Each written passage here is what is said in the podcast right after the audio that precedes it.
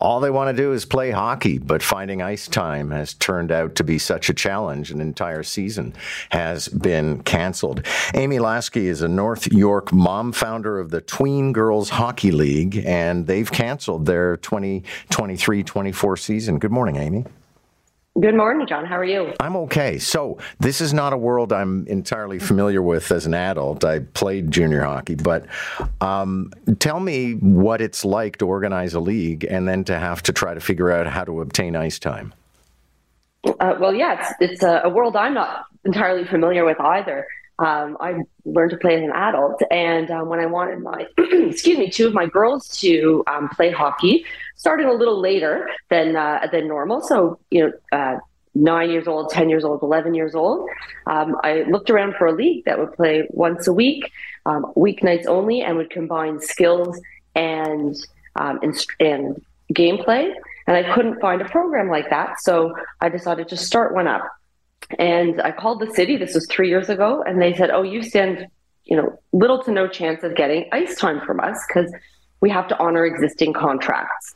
And and thus began my quest for any type of ice I could find. Um, we played on private ice the past couple of years, and this year when I uh, set out to get city ice, which is half the cost of private ice, same thing. We don't have any we honor existing contracts to leagues that have been established, and anything else that's left over, that's what you stand a chance at getting. So that's it. No hockey this year for Simone and Nora. Nope, no hockey this year. Um, and we have we had a kind of a wait list of girls who were clamoring to play, and because we couldn't get ice that was accessible to our girls, we uh, were off the ice this year. Okay, so does this mean that, I mean, were you founding an alternative league or is there simply no girls hockey available?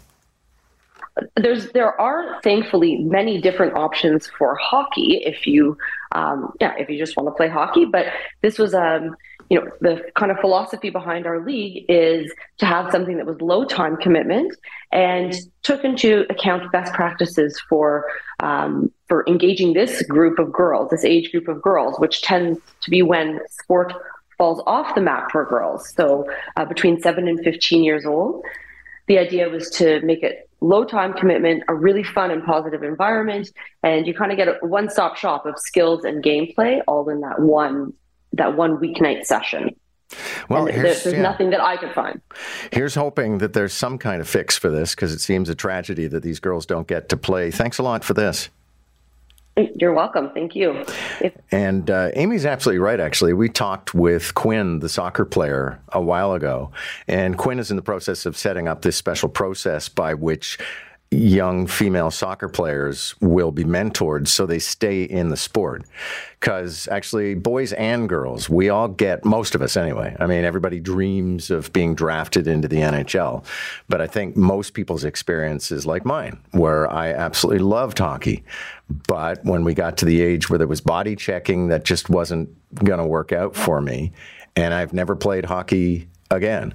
And as a matter of fact, you know, actively in sports was fairly uh, fallow for a while until I got in my late 20s and decided that I was going to get back into stuff. But I still don't do team sports.